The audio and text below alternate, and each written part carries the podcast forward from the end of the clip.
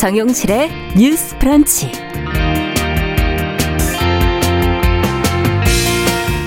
안녕하십니까 정용실입니다. 세계 여성의 날이었던 어제 여야의 서울시장 후보들이 성평등 서울을 만들겠다면서 저마다 목소리를 냈습니다.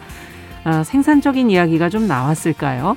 아, 후보들이 진정성 있게 성평등 정책을 고민하고 있는지 발언 내용을 자세히 좀 들여다보겠습니다.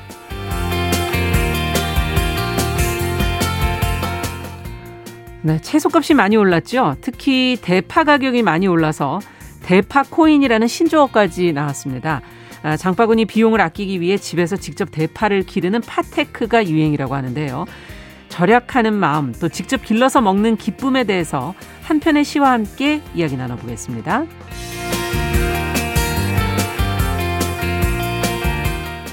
네, 모레 3월 11일은 일본의 후쿠시마 원전 사고가 일어난 지 10년이 되는 날이라고 하죠. 이 사고의 교훈과 수습 과정을 좀 돌아보고요. 일본의 방사능 오염수 방류 문제도 고민해 보도록 하겠습니다. 3월 9일 화요일 정용실의 뉴스 브런치 문을 엽니다.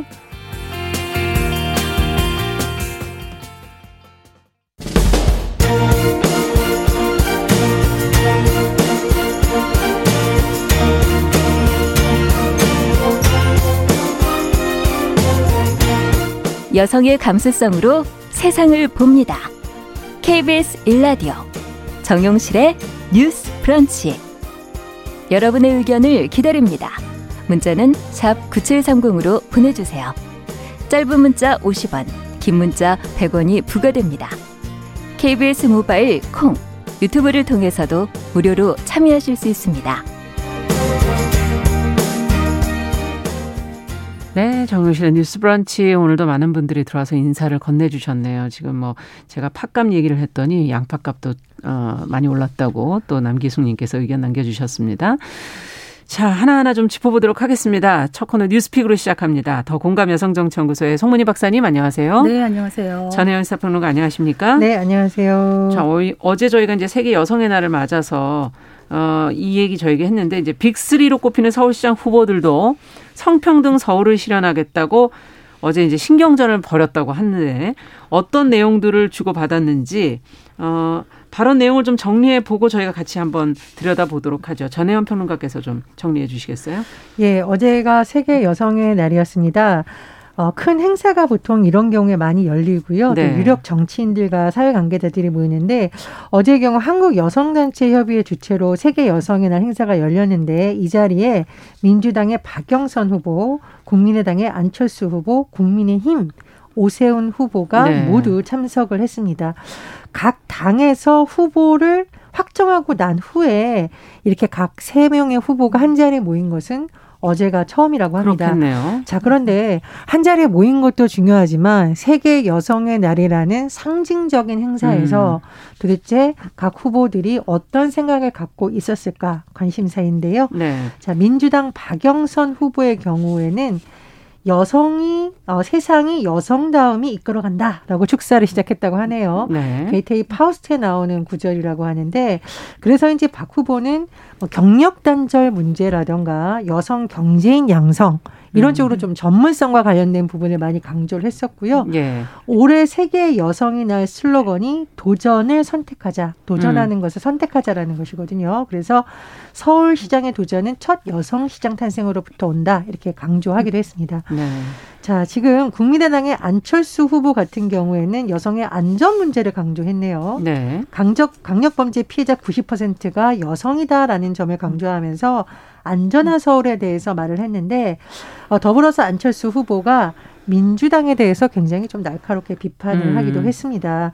어, 최근에 잇따르는 이른바 법여권에서 발생한 성비인 논란에 대해서 조목조목 짚었고 네.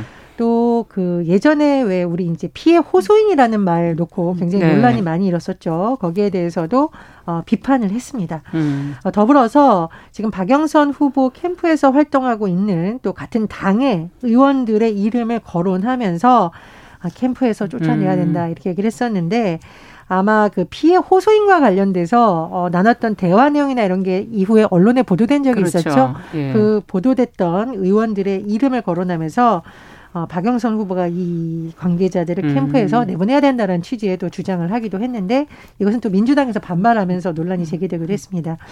자, 지금 국민의힘의 오세훈 후보 같은 경우에 사실 예전에 서울시장을 했었던 인물이죠. 그래서 네. 본인이 서울시장일 때 했던 여성 행복 프로젝트를 언급하면서 아, 시즌 2를 하겠다는 취지의 주장을 펼치기도 했습니다. 네. 자, 그런데 이 세 후보들이 모두 성평등 서울을 강조하겠다고 했었고, 음. 어, 이제 이른바 범야권이라고 할 수 있겠죠. 네. 오세훈 후보와 안철수 후보 같은 경우에는 현재의 민주당과 여권에 대해서 비판의 말을 쏟아놨는데 글쎄요 얼마나 음. 많은 분들이 이 후보들의 정책에 공감을 하는지 또 비판에 음. 공감을 하는지 조금 더 지켜봐야겠습니다. 네. 자, 어쨌든 지금 어, 새 후보들이 말하고 있는 성평등 서울 음. 구체적으로 저희가 좀 들여다볼 필요가 있을 것 같고요. 앞서 또 안철수 후보의 발언이라든지 이런 것에 대해서는 또 어떻게 평가를 하시는지 두 분의 입장을 좀 들어보고 싶네요. 아, 사실 이번 선거가 어, 서울과 부산에서 그 더불어민주당 출신 시장의 성추행 의혹으로 지금 벌어지고 있는 선거 아닙니까? 네. 국민의 혈세 800억이 들어가는데 이렇게 보궐선거가 치러지지 않았다면 이 돈은 국민들에게 쓰였겠죠. 음. 그런데 이거에 대해서 비판하기 전에 문제의식을 좀 가진다면 이번 서울시장 선거에서 여성 공약이 좀 중요한 비중을 차지했어야 되지 않나 그렇죠. 싶은데 제가 이렇게 살펴보니까 슬로건은 있는데 내용은 많이 빈약하다. 음. 예를 들어서 박용선 후보 같은 경우에 뭐 게테의 파우스트 마지막 구절을 얘기하면서 영원히 여성적인 것이 우리를 이끌어 나간다 이런 얘기를 하는데요. 음.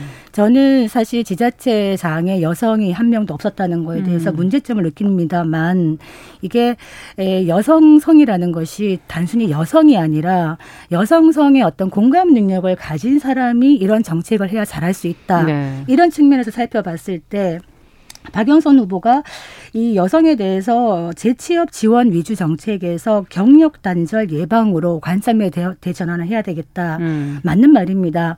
맞는 말인데 문제는 이걸 어떻게 할 것인가. 음. 경력 단절 예방을 어떻게 할 것인가라는 구체적인 공약은 좀 안 보였다. 이런 네. 점이 아쉽고요. 안철수 후보 같은 경우에는 구체적인 거 하나 눈에 띄는 것이 그 성범죄 공무원 원스트, 원스트라이크 아웃제 그러니까 음. 성범죄로 기소가 되면은 이 공무원을 즉시 대기 발령을 하고 확정 판결 때는 무조건 파면하는 예. 이거 하나라도 제대로 된다면은 적어도 이제 공직자의 성범죄는 조금 줄어들지 않겠나 이 생각이 드는 것이고요. 네. 또 오세훈 후보 같은 경우에 저는 이제 이 말이 좀 와닿았는데 이 런 얘기를 해요. 여성 정책이라는 게 모든 정책을 실행할 때 여성을 중심에 둬야 된다. 음. 이 이야기는 모든 후보에게 다 관계 있는 것이다 생각이 들어서 네. 일테면은 보면 좀 눈에 띄는 것이 이 비혼 출산까지 산전 진단이나 임산부 지원을 해주겠다. 음. 그리고 또 하나 정말 중요하다고 생각하는 것이요. 가정 폭력이라든가 학대 피해 등으로 이혼한 여성에게는 주택 대출 이자를 지원하겠다. 음. 현실적으로 이것이 참 필요한 제도인데 이런 음. 것들을 어떤 후보가 됐든 간에 이번 서울시장이 된다면 이걸 좀 받아서 음. 이런 정책을 하나라도 제대로 시행하면 어떻겠는가 네. 이런 생각이 듭니다. 네, 좀 더 구체적이고 현실 가능한 것을 바로 실현을 했으면 좋겠다 이런 얘기시고요.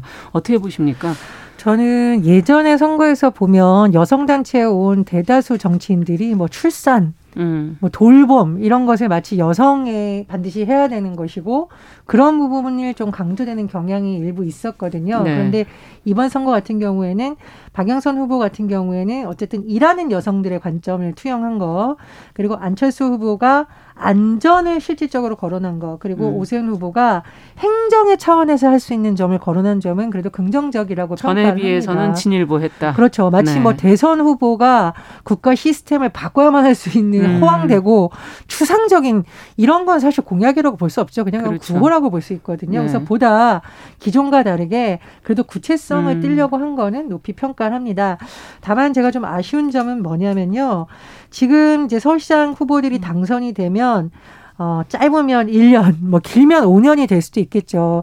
1년 안에 어떤 것을 할 수 있는지에 대해서도 음. 조금 더 구체적으로 음. 돼야 된다고 보고 앞으로 향후 TV 토론이라던가 조금 더 하겠죠. 들어가면 그런 네. 부분에서도 좀 언론에서도 많은 시간을 할애했으면 좋겠어요. 네. 제가 이제 TV 토론이라던가 유튜브에서 진행됐던 어, 예를 들면 이제 안철수 금태섭 후보 간의 네. 단일화를 봤는데 어, 젠더 이슈와 관련해서 어, 예전의 것을 비판하는 선에서 그치고 본인들이 뭘 음. 하는지에 대해서 시간이 많이 할애 안 되거나 음. 혹은 이제 야당에 있는 후보들의 경우에는 전 서울시정을 너무 비판하다 보니 본인은 뭘 할지에 대해서 음. 시간을 많이 할애하지 못하는 경우가 있거든요. 네. 그래서 이번에야말로 시간 분배도 그렇고 음. 유권자들이 좀 더 관심을 가질 수 있도록 각 캠프들이 좀 공통적으로 한다면 어떨까 이런 네. 생각도 들고요.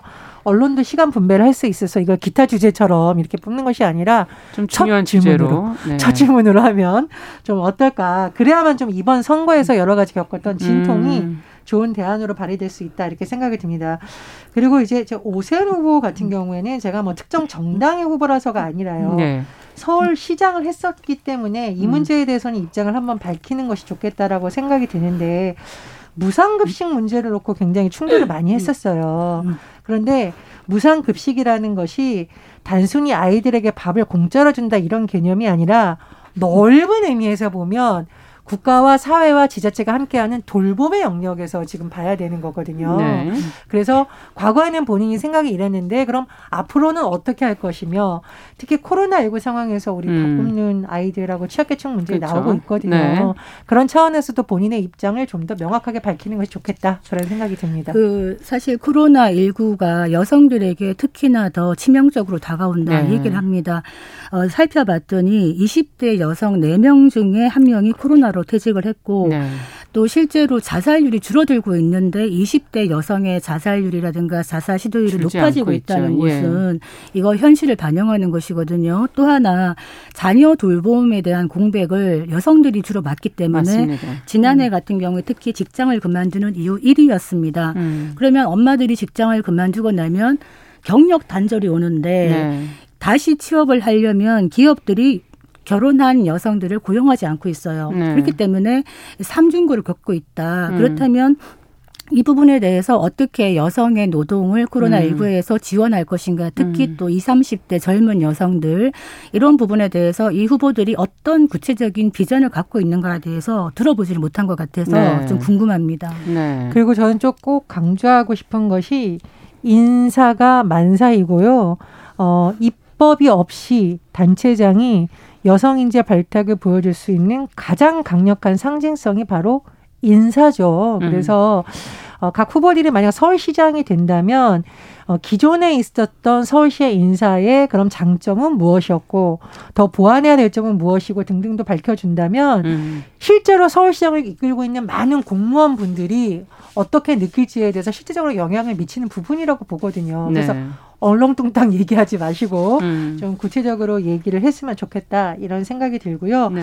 또 하나 자 지금 서울시 의회라던가 음. 구청장이 사실은 지금 민주당이 지금 많죠. 네. 그렇기 때문에 이게 뭐 강점이 될 수도 있고 뭐 또 다른 요인이 될 수 있는데 이런 부분에 있어서도 분명히 토론 과정에서 문제 제기가 나올 겁니다. 그래서 네. 각 후보들이 역시나 추상적인 말 미사여구만 쓰지 마시고 음. 어떻게 잘 협력을 해서 실제로 행정의 과정에서 여성들의 권리가 회복이 되고 차별 문제가 개선될 수 있는지 구체적인 답안을 내놨으면 합니다. 네. 두 분 다 원하시는 게 조금 더 구체적이고 음. 실천 가능한 공약들을 좀 내놓으면 좋겠다라는 얘기를 해주셨어요. 자, 두 번째 문제로 좀 넘어가 보겠습니다. 정부가 지금 4차 재난지원금 지급을 앞두고 있는데 그 노점상에도 재난지원금이 지급이 된다고 해서 지금 논란이 일고 있다고 하는데 어떤 내용인지 어, 조금 먼저 지금까지 나온 보도 내용을 먼저 들여다볼까요? 이번 4차 지원금 같은 경우에는요, 넓고 두텁게가 모토입니다. 네. 지난 3차까지 중에서 이제 사각지대가 생긴 부분을 더 많이 지원하겠다라는 게 기본 모토인데, 예. 거기에 이제 노점상이 들어갑니다. 네. 이 노점상을 지원하는 조건이 두 가지가 있는데요. 지자체가 관리하는 그 노점상, 즉 사업자 등록을 한 노점상들에게 50만 원, 최고 50만 음. 원의 소득 안정 지원 자금을 주겠다라는 네. 것이고 두 번째는 그러면 어, 등록하지 않은 노점상은 어떻게 될 그렇죠. 것인가? 이 부분은 이 한시 생계 지원금을 통해서 또 지원을 합니다. 아. 그런데 이 기준이 까다롭습니다. 예. 소득이 매우 낮아야 되니까 중위도 소득 75% 이하이고 네. 지난해 소득 감소 등의 요건을 증명해야 됩니다. 소득 감소를 증명해야 예. 된다. 그렇다면 이제 노점상 분들이 불만을 하고 있는 이유가 이게 잡히기가 어렵지 않나요? 현실적이지 않고 탁상 행정이다 이 얘기를 아. 하는 것이 실제로 사업자 등록을 한 노점상들이 많이 많지가 않다. 그렇죠. 그리고 또 소득 감소를 증명하는 것도 정말 용이하지 않다. 이게 뭐 세금을 낸 게 있다든가 이런 예. 게 있어야 되는데. 예. 그래서 예. 지금 이거 탁상 행정이다 이렇게 불만을 하고 있는데 예. 또 다른 불만을 하는 층이 있습니다. 어딥니까? 이 세금을 내고 점포를 운영하는 소상공인들이 아. 또 강하게 반발합니다. 왜냐하면 우리는 세금이나 임대료를 내고 꼬박꼬박 그렇죠. 이렇게 하고 있는데 이걸 내지 않는 노점상들에게 왜 재난지원금을 주느냐. 어. 우리 자영업자, 세금 내는 자영업자를 더 지원하는 게 맞지 않느냐. 음. 이렇게 또 반발하고 있어서 사실 소상공인이라든가 아니면 분들이 다다 힘든. 분들이신데 네. 이분들 사이에 또 갈등만 더 증폭되는 게 아닌가 음. 이런 이야기 나오고 있습니다. 네. 지금 이제 지원에 반대하는 목소리가 어떤 것인지 알겠고 이렇게 소외됐다고 느끼는 분들이 과연 이분들 뿐일까 또 이런 생각도 들기도 하고요. 어, 두 분은 이번 정책에 대해서 어떻게 보시는지. 어, 정부에서 노점상의 특성을 좀 미리 파악했더라면 좋았겠다라는 음. 아쉬움이 많이 들죠. 네. 노점상들 입장에서는 지원해주는 게 좋기는 한데 막상 해보니 방법이 없다라는 아. 거잖아요. 이런 문제가 사실 현장에서 충분히 예측을 할 수 있었던 부분인데 미리 좀 대비를 했더라면 예. 좋았겠다 이런 아쉬움이 많이 들고요. 또 하나 이제 노점상 분들이 어 굉장히 어려운 환경에서 장사를 하고 있는 건 맞는데 이 세금 문제는 사실 어 점차 좀 사실은 해결이 돼야 되는 부분이라고 봅니다. 예. 그리고 사업자 등록을 해야만 사회 안전망에 편입이 되는 것이기 때문에 앞으로 여러 가지 지원책에 있어서도 정부가 근거를 갖고 할 수 있는 음. 것이거든요. 지금은 재난 상황이기 때문에 특별히 어떤 재난 지원 성격에서 예산을 편성할 수가 있지만 예. 앞으로 여러 가지 우리가 평시에. 소상공인을 지원을 할 때에는 네. 기준이 없이 사실 세금을 집행한다는 건 굉장히 어렵습니다. 그렇죠. 그래서 좀 어렵겠지만 어, 노점상 연합회라던가 이런 많은 단체에서 어, 지금은 어쩔 수 없다 하더라도 우리도 이제는 세금을 내는 사회 음. 안전망에 들어가도록 단계적으로 좀 노력을 하자. 그리고 이 가운데서 정부가 행정적으로나 절차상으로 어려운 점이 있다면 그 방법을 지원받는 쪽으로 음. 조금씩 선회를 하시는 것이 좀 낫지 않을까 그런 생각이 네. 듭니다. 어떻게 그 보십니까? 지금 음. 뭐 노점상뿐만이 아니라 啊。 군데군데 사각지대가 많습니다. 음. 예를 들자면은 전통시장의 소상공인 분들도요. 음. 일테면 현금 거래를 많이 하기 때문에 매출이 이제 잡히기가 매우 어렵다. 음. 그렇다면은 지난해의 소득 감소분을 어떻게 증명할 것인가라는 똑같은 문제가 있어서 그렇겠네요. 전통시장도 사실 아까 말했듯이 어떤 세금의 관점에서 좀 편입을 하는 것은 필요하겠다 이런 음. 생각이 들고 또 하나 제가 중요하게 보는 것이 농업 분야입니다. 음. 지금 농민들도 참 많이 힘드시거든요. 네. 올해 무슨 지 자체의 행사들도 거의 다 취소가 되면서 이 정말 판로가 없고 이렇게 음. 힘든 농민들에게 지급 대상에서 제외되었다. 그래서 농민들이 어떤 얘기를 하냐면 농업인은 국민도 아니냐 음. 이런 불만을 얘기하고 있는데 이 부분에 대해서는 어떤 식으로든 농업인을 지원하는 것이 들어가야 되지 않겠나 이런 음. 생각이 듭니다. 네. 자, 뭐, 어, 이게 재난지원금이 가다 보니까 또 지원책에 빠지는 분들이 생기기 때문에 이 부분을 어떻게 챙겨야 될 것인가가 관건이네요. 그 사실 이런 네. 정책을 할 때요. 저는 참 안타까운 것이 에, 정책을 펴기 전에 현장에 나가서 좀 음. 보거나 듣거나 의견을 구해보거나 한다면 네.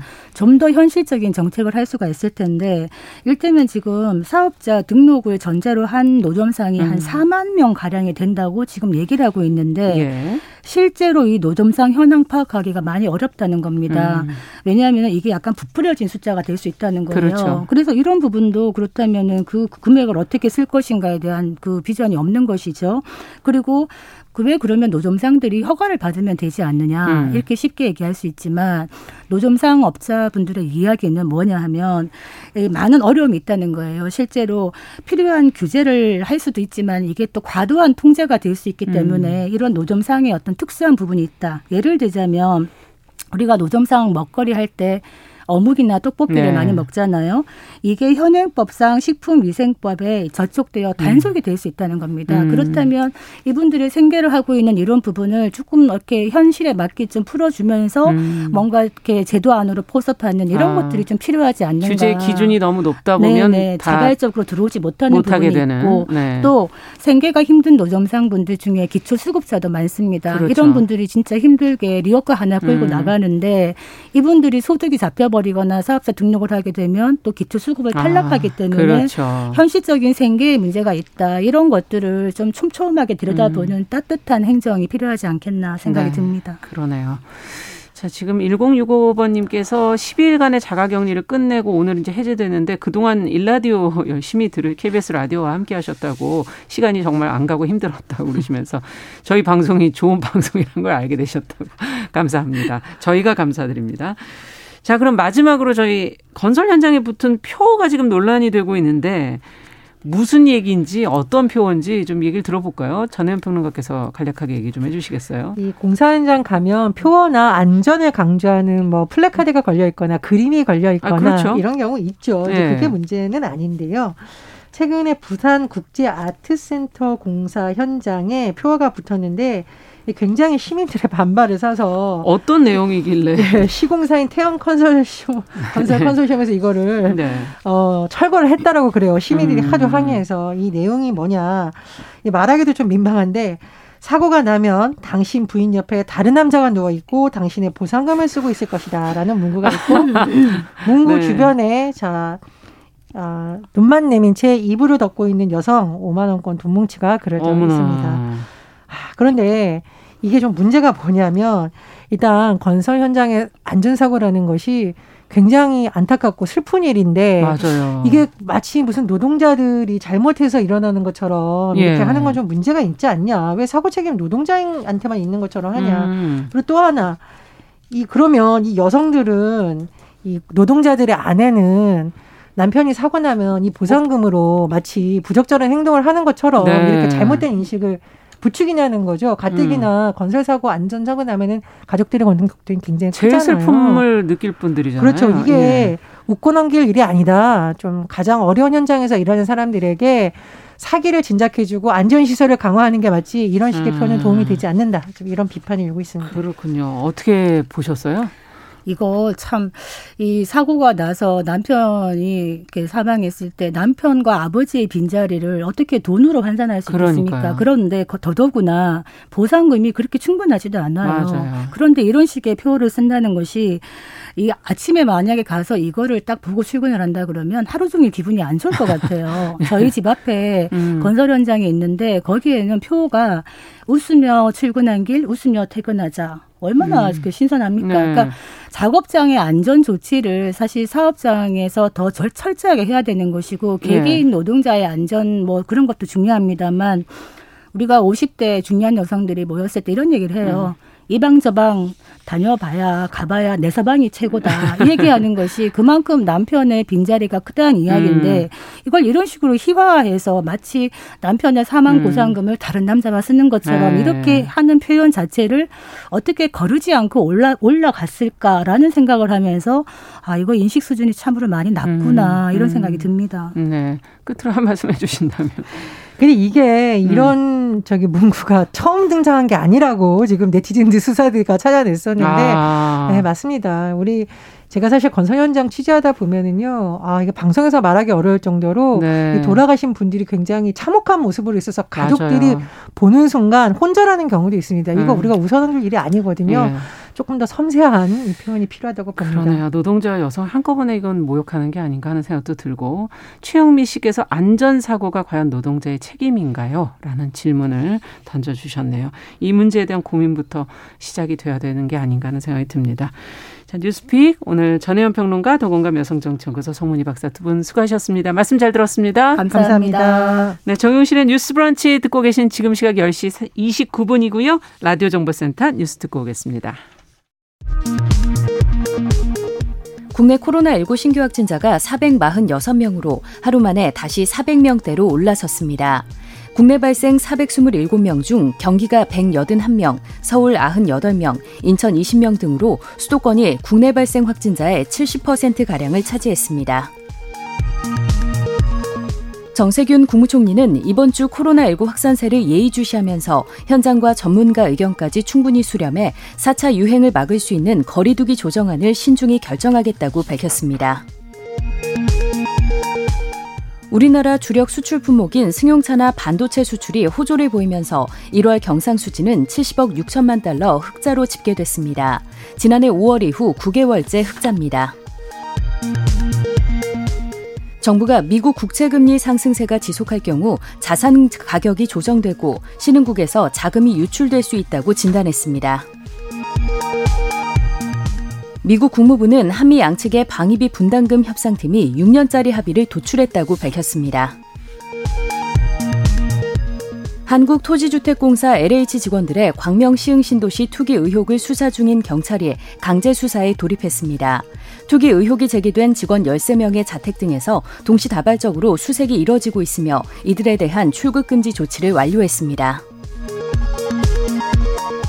김진욱 공수처장은 이달 안에 검사 임명을 마무리하고 수사팀을 발족하겠다고 밝혔습니다. 지금까지 라디오 정보센터 조진주였습니다.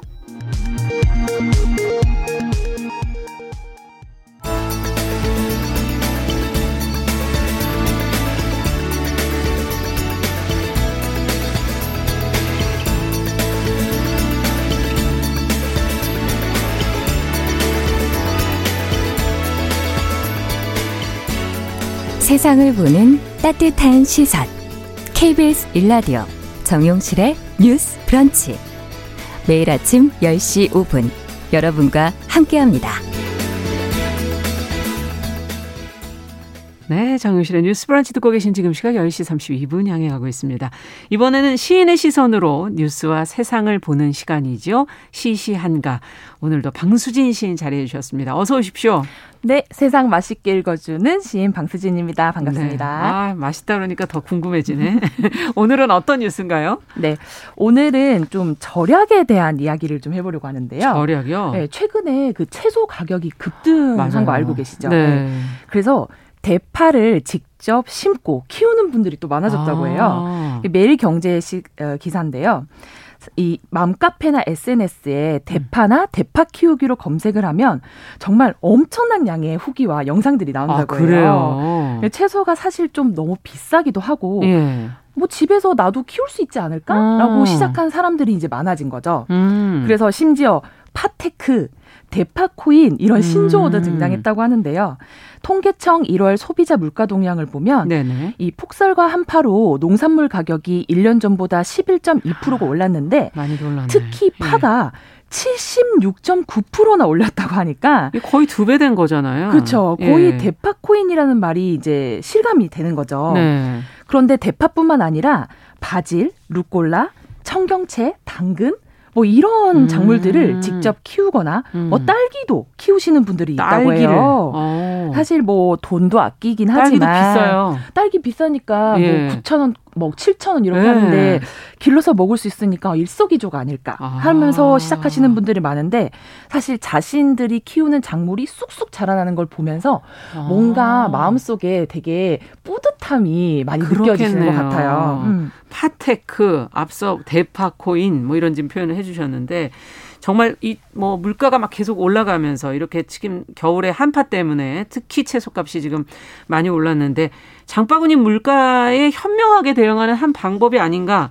근데 이러면 얼마나 절약이 될까 이런 생각을 또 하시는 분들 한켠에 계실 것 같고 그쵸. 어떻게 보십니까? 솔직히 뭐 이런 행위 자체가 음. 뭐 대단한 절약으로 이어질 수 있을 거 같지는 않아 보여요. 네. 하지만 음. 좀 다른 측면에서 본다면 음. 유의미하지 않나. 어떤 측면에서 볼까요? 어, 사실 위기 상황이 닥친 거잖아요. 그러니까 네. 이게 저희가 앞으로도 이 식재료 농산물들을 어, 기후변화나 이런 것들이 닥쳤을 때 직접 키워 먹을 수도 있어야 한다라는 교훈을 좀 얻게 된 거죠. 아. 그러니까 뭐 이번에는 대파난, 대파 테크에 그칠지 몰라도 네. 앞으로는 양파 테크, 고추 테크, 어, 호박 테크 같은 아. 다양한 테크가 붐이 될 수 있으니까 아 이제 나도 이러한 좀 능력을 가지고 있어야겠다. 생존의 생존의 법칙을 아. 좀 알게 되지 않았을까라는 생각을 해봤습니다. 예, 한 번도 생각 안 해봐서 예전에는 뭐 이렇게 흉년이 든다 그러거나 기후에 의해서 농산물 가격이 정말 왔다 갔다 했었기 그렇죠. 때문에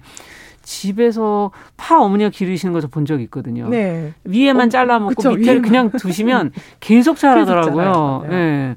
아, 그렇군요.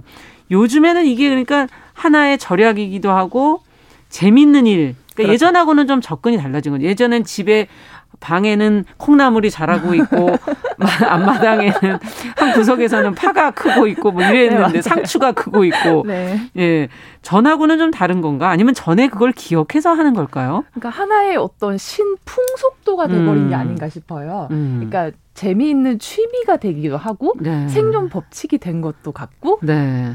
같이 이렇게 좀 이겨나가는 느낌이라고나 아, 할까요? 그렇군요.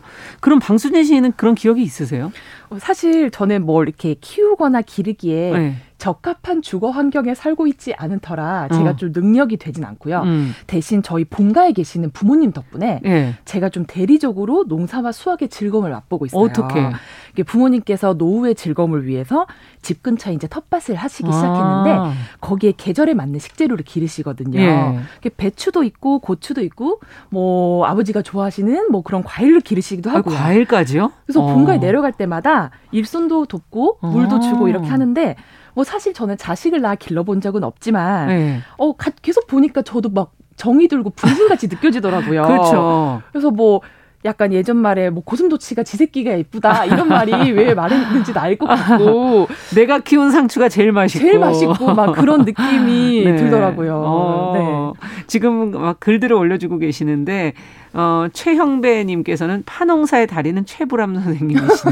한수 배워야겠다. 뭐 이렇게 쓰셨고 K80634444 34449번님께서는 대파는 흙에서 키워야 냄새가 덜 납니다. 어. 아, 수경 재배보다는 수경 재배 또 하시는 분들이 그렇죠. 있거든요. 네.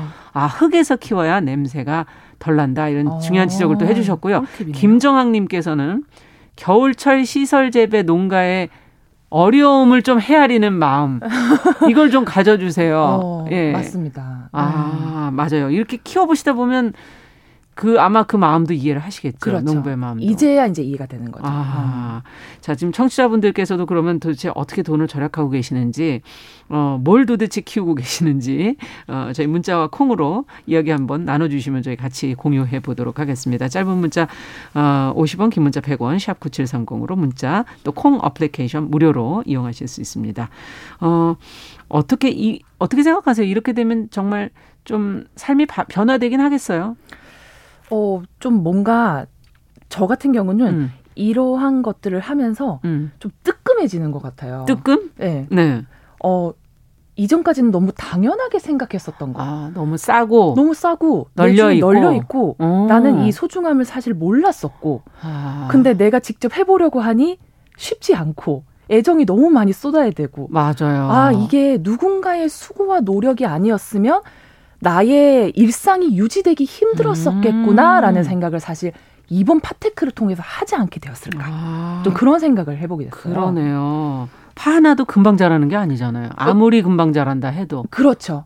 반드시 시간과 음. 애정과 뭐 노력과 음. 모든 것들이 사실 종합된 것이니까. 아, 그렇군요.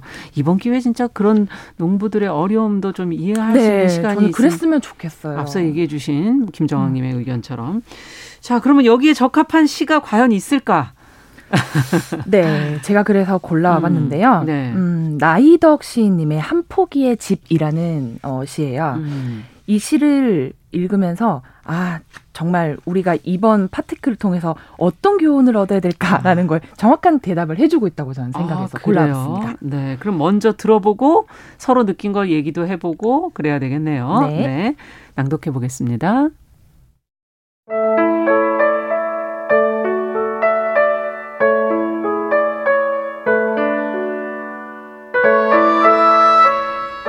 한 포기의 집 나희덕 장마가 들이치, 들, 들이닥치기 전 배추를 거두려고 서두르는 손.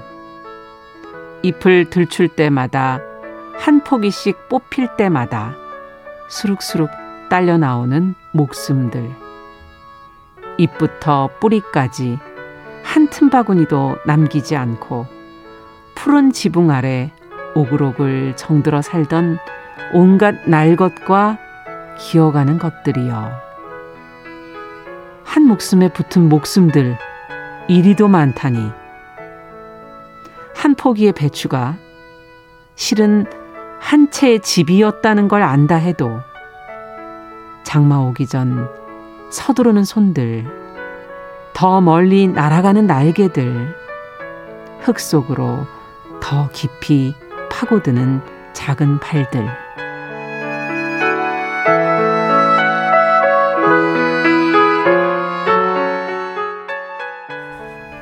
라이덕신의 한 포기의 집.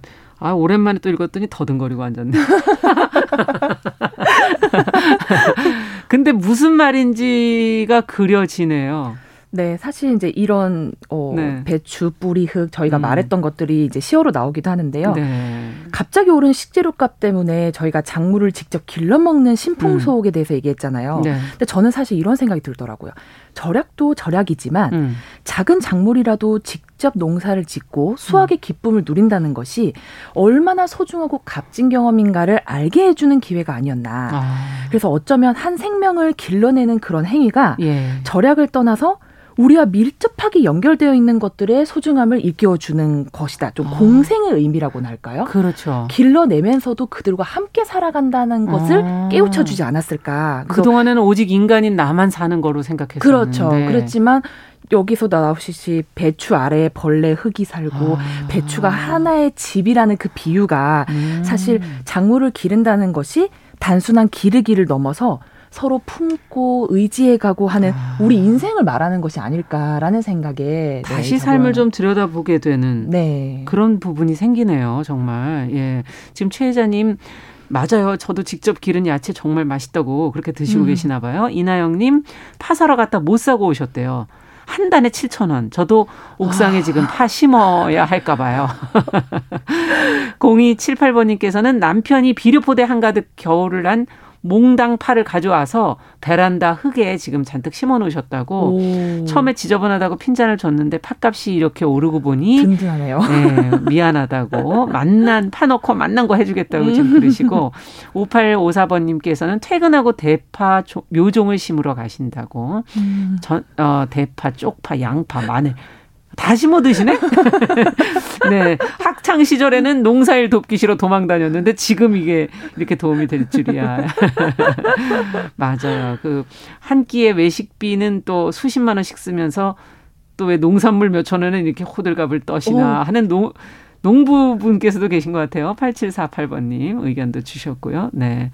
음, 어쨌든 7581번님께서는 도시 집값 오르는 거 생각하면 농산물 가격도 좀 올라야 되는 거 아니냐 이런 얘기도 지금 어. 해주시고 여러 의견들이 지금 올라오고 있습니다. 감사합니다. 자, 그러면 어, 저희 절약하는 마음도 좋고 절약하려는 목적이 아니어도 생존을 위해서도 우리가 배워야 할 기술이고 인생을 사는 하나의 시각을 준다는 점에서도 좋은데요. 어, 한켠에 어쨌든 이런 화분 하나 놓아놓고 있다면 그것도 좀 삶이 달라질 것 같긴 해요. 네, 그렇죠. 네. 사실 요즘 같은 이 상황, 이 음. 시국에 함께라는 말만큼 위로가 되는 말은 없을 것 같습니다. 그래서 음. 화분도 좋고 채소도 음. 좋고 뭐 토마토 채, 채소도 좋으니까 네. 무언가와 함께 해보는 삶 시작해보는 것이 어떨까 생각이 듭니다. 네, 저도 얼마 전에 한 그 귀리 싹을 주셨는데 좀 끊어 먹다가 조금 반절이 지금 시들어서 거의 죽어가요. 어, 이게 키우는 게 쉬운 일이 아니더라고요. 네, 정말 어렵죠. 예. 오히려 죽이지 않는 것이 더 힘들다고 할 만큼 네. 참 쉽지 않은 일인 것 같습니다. 네, 노력이 필요한 거예요. 네. 자, 오늘 방수진 시인과 함께한 시시한가 채소 가격이 오르면서 유행하기 시작한 대파 키우기 이걸 통해서 우리가 채소를 직접 길러 먹는 기쁨, 삶을 바라보는 시각 같이 한번 생각해 봤습니다. 오늘 말씀 잘 들었습니다. 네, 감사합니다. 감사합니다.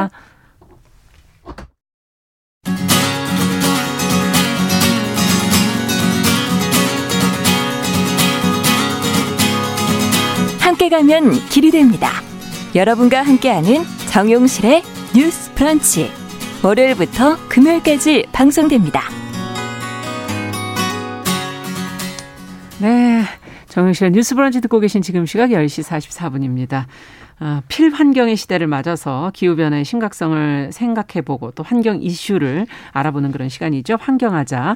서울환경운동연합의 이우리 팀장 자리해 주셨습니다. 어서 오십시오. 네, 안녕하세요. 오늘은 어떤 얘기를 해볼까요? 어, 이번 주 목요일입니다. 음. 2021년 3월 11일이 후, 일본 후쿠시마 원전 사고가 10년 되는 해이거든요. 아, 벌써 10년이 아 너무 시간이 빨라요. 네, 그렇죠. 그래서 그 일본 후쿠시마 원전 사고에 대한 이야기와 그리고 그 10년 후의 이야기를 좀 해보려고 합니다. 그러면 다시 10년 전으로 좀 돌아가서 그때가 어떻게 된 거였고 어, 언제부터 어떤 사고로 이게 시작이 된 건지부터 얘기를 좀 해보죠. 어, 네.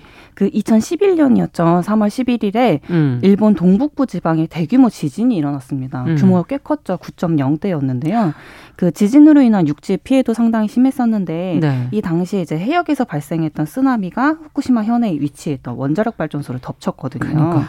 아. 이 쓰나미로 인해서 원전 내 전원이 중단되고 원자로를 이렇게 매일 이렇게 식혀줘야 되는데 이 식혀주는 냉각 자체 장치 자체가 작동을 멈췄어요. 음. 이러면서 12일 날 이제 1호기에서 수소 폭발이 일어났고 음. 연달아서 음. 2, 3, 4호기에서 폭발이나 또는 화재가 일어나면서 이때 당시에 이런 이런 사고로 인해 가지고 방사성 물 물질을 포함한 기체가 대량으로 외부 누출된 사건이었습니다. 그렇죠. 폭발이 일어났기 때문에. 네, 맞아요. 그 세계에 네. 지금 3대 원전 사고가 꼽히는 사고들이 있는데 요. 네. 79년도에 미국 스리마일 섬에서 일어났던 사건이랑 86년도에 이제 우크라이나 체르노빌에서 체르노빌은 저는 기억이 나요. 그때 오. 이제 학생 때였으니까. 아. 예. 지금 현재도 체르노빌은 지금 폐쇄되어 있는 상태이죠. 예. 한 40년이 지났는데도 음. 그리고 또 2011년에 일본 후쿠시마 원전 사고인데 앞서 쓰리마일과 체르노빌이 설계 결함이라든지 고장 또는 사람들의 운전 미숙이 원인이었다면 그 당시에는 좀 기술이 부족해서 네, 네. 그런 또 10년 전에 일어났던 이 후쿠시마 일본 의 사고 같은 경우는 지진과 쓰나미 즉 자연재해로 인한 사고여서 더 이런 아. 두려움이 아. 커졌던 사고였습니다. 근데 지금도 지진이나 쓰나미는 점점 더 심해지고 있고 어떻게 보면 자연재해가 네. 기후 변화 문제로 더 심각해지기 때문에 이런 문제로부터 완전히 안전할 수는 없겠다 하는 생각도 들기도 하고. 네, 맞습니다. 10년이라는 긴 시간 동안에 어떻게 수습이 됐는가가 이제 더 중요한 부분이잖아요. 그렇죠. 사고가 난 이후에 이건 뭐 우리 마음대로 되는 게 아니니까. 네. 근데 수습이 상당히 이제 시간이 지났으니까 좀 잘 진행이 됐을까 늘 걱정하고 계시잖아요. 가까워서. 음, 네, 네, 맞아요. 가까워서 더 예. 걱정이 많이 되실 것 같아요. 사실 음. 안심할 수 있는 단계는 절대 아닙니다. 이게 지금 이제 제가 또 살펴봤는데 네. 현재 사고 당시에 발생했던 다량의 방사능이 원전 부지에 그대로 남아 있는 상태이거든요. 아직도. 네, 3월 4일 날 일본 현지 신문인 요미우리에 따르면 사고로 방출된 방사성 물질의 양이 무려 지금 현재 52경 베크렐에 달하는 것으로 이거는 뭐 와닿지도 않는데 요. 그래요? 52경 베크렐? 네, 1조의 만 배이더라고요. 52경이? 예, 경이라는 단어를 이렇게 쓰게 아, 될줄 몰랐는데. 경 자체가 1조의 만 배. 네, 네. 그 도쿄전력과 일본 정부가 해결료 수거와 또는 원전 폐로 작업을 2051년도까지 마무리를 할 계획을 가지고 있는데 현실은 강력한 방사능 때문에 사람의 접근조차 불가능한 상황이라고 하더라고요. 와, 아직도 그러면은 뭐 그대로 방치되어 있는 거라고 볼 수밖에 없겠네요. 네, 그렇습니다. 네. 52경 베크렐이라는 정말 천문학적인 숫자를 지금 얘기를 해 주셨는데 네. 어, 저희는 이제 일본 정부가 그런 과연 그걸 어떻게 하고 있는가 특히 바다의 문제 어, 바다 오염수가 어떻게 되는가에 관심이 많거든요. 해양 생물들이 살고 있고 인접 바다를 우리가 갖고 있기 그렇습니다. 때문에 네. 이 문제는 어떻게 돼가고 있나요? 사실 그 일본 정부가 방사능 오염수를 바다에 방류할 것을 이제 좀 검토하고 있다, 만작거리고 있다 이렇게 음. 해가지고 우리나라 국민들의 이제 분노가 많이 있었죠. 음. 근데 이게 남아 원래 남아 있는 이런 해결류를 시키기 위해서 계속 물을 부어줘야 되는 상황이에요. 해결류는 계속 뜨거워지고 있기 때문에 어, 아직도요. 계속 예, 예, 맞습니다. 남아 있는 해결류는 계속 고온의 열을 내뿜고 있거든요. 그래서 계속 어. 물을 부어줘야 되는 상황인데 이렇게 물이 더해지면서 방사능에 오염된 물이 매일 140에서 170여 톤의 오염수가 만들어지고 있다고 하더라고요. 와. 근데 이렇게 부지 내에서 마련된 이제 방사능 오염수 저장 공간이 현재 포화 상태에 이른 상태이고 예. 여기서 일본 정부가 고안해낸 것이 바로 방사능 오염수 해양 방출입니다. 가장 쉬운 방법인 거죠. 값싼 방법인 거고 아. 그냥 눈에 안 보이게끔 처리하겠다라는 뜻인 건데 음. 이거는 한국을 포함해서 사실 전 세계인들 그러니까 바다에 임접해 있지 않더라도 수산물을 먹고 있기 때문에 언젠가는 또 영향을 받을 거 아니에요. 그럼요. 네. 이렇게 일본 어부들조차도 강력히 반대하고 있는 상황이고 음. 만약에 방사능 오염수가 해양 방류가 된다면 이게 해류에 의해서 1년 만에 국내 바다까지 영향을 미친다라는 연구도 있습니다. 1년 만에. 네. 1년 만에. 아, 너무 짧으네요. 그렇죠. 예.